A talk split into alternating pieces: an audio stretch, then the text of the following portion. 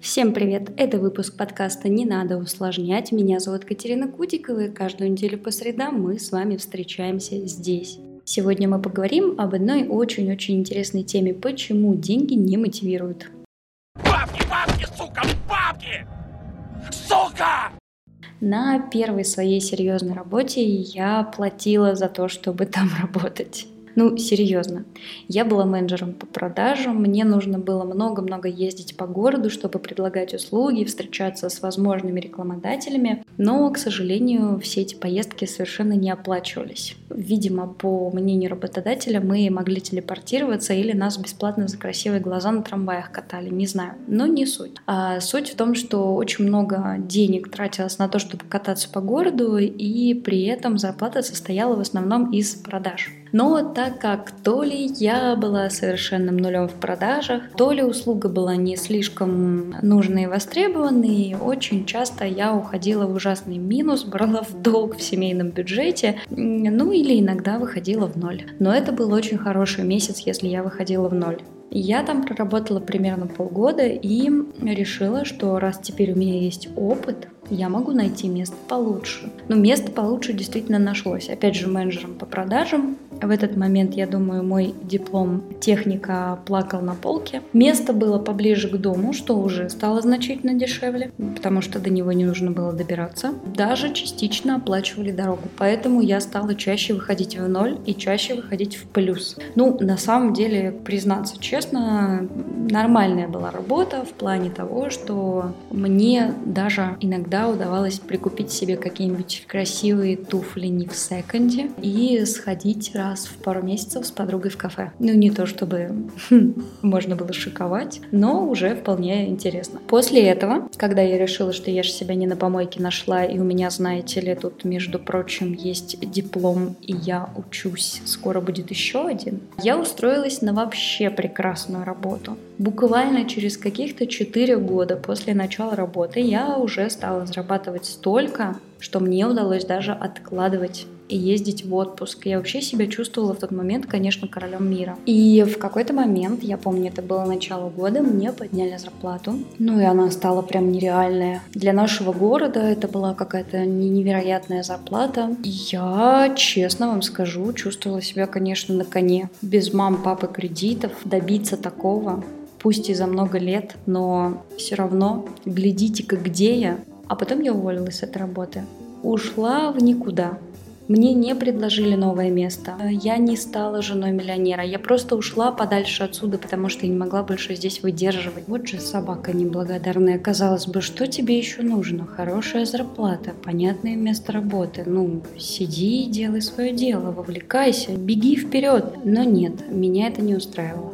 А ведь бывает и некоторая обратная ситуация. Вот человек работает на какой-то такой работе, в которой ему платят достаточно, но не то чтобы сильно много, не то чтобы он достигает каких-то супервысот, но в целом удовлетворительно, нормально, сойдет. При этом он ходит на работу с радостью, он ходит с удовольствием, он хочет развиваться, он хочет идти дальше, выше, быстрее, сильнее и так далее. Дело в том, что деньги далеко не единственная мотивация для работы. Даже не самое главное. Несмотря на то, что мы с вами живем в мире капитализма, инфляции и высоких цен, деньги все равно остаются не самой главной мотивацией.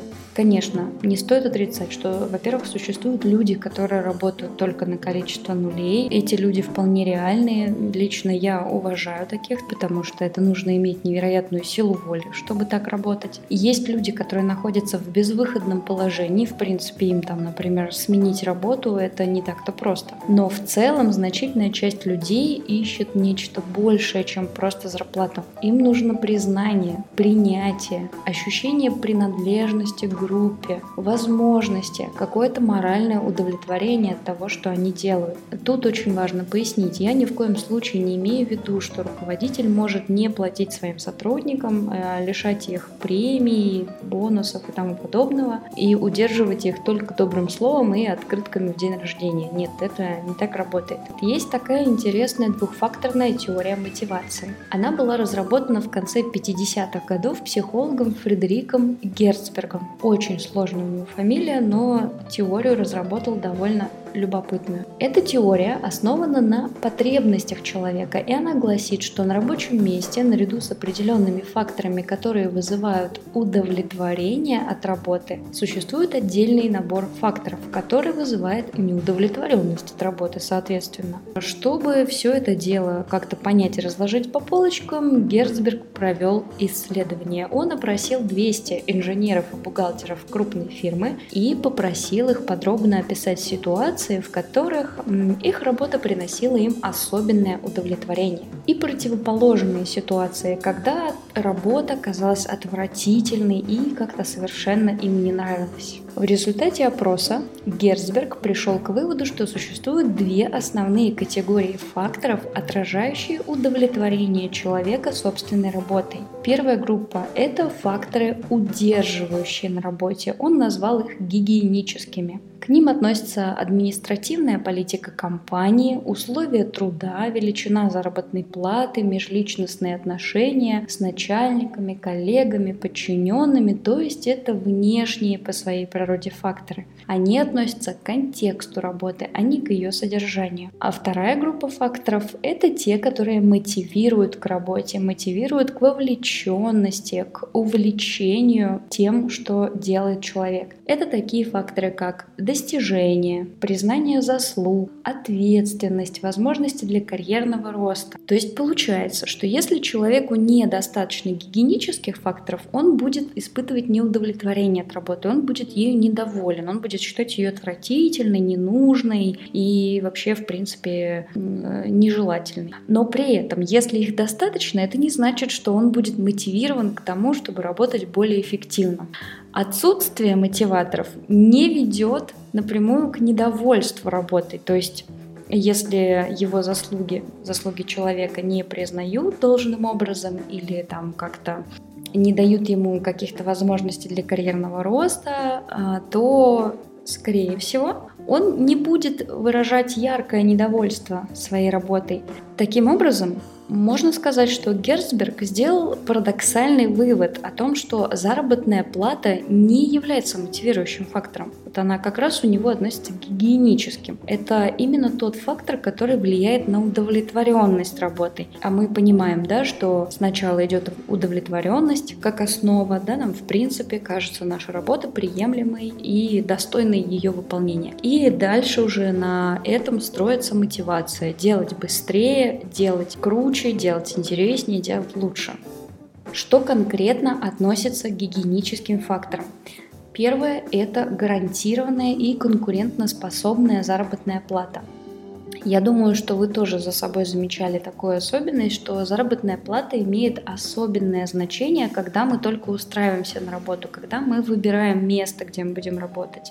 Или она еще может иметь очень сильное значение, если в нашей жизни поменялись какие-то условия. Ну, например, мы там переехали или стали снимать квартиру побольше, или у нас случилось прибавление в семье, то есть что-то конкретно поменялось. Если же наша жизнь идет довольно комфортным и постоянным для нас таким образом, то в целом нам с вами не важно, чтобы нам значительно повысили заработную плату. Обычно через какое-то время после того, как мы устроились на работу, вопрос заработной платы, он немножко уходит на второй план, и нам уже важны какие-то другие вещи. Помимо этого, к удовлетворяющим факторам относятся правила компании, да, административная политика. Нам очень важно, чтобы нам было комфортно работать в тех условиях, которые создает компания. Например, если в вашей работе очень много каких-то избыточных процессов или правил, польза от которых значительно меньше, чем недовольство и трата времени, то я думаю, что вы будете категорически недовольны тем, что происходит, потому что каждый раз, когда вы будете заполнять там 30-й по счету отчет в день, вы будете думать, черт побери, я бы мог сделать что-то полезное, но вместо этого я сижу и заполняю отчеты. Конечно же, помимо этого очень важна культура общения. Если на вашей работе вас ни во что не ставят, то вряд ли вы сможете проработать на ней долго. Ну, тут даже не нужно ничего объяснять. Еще одним фактором гигиеническим, очень важным фактором является безопасность работы.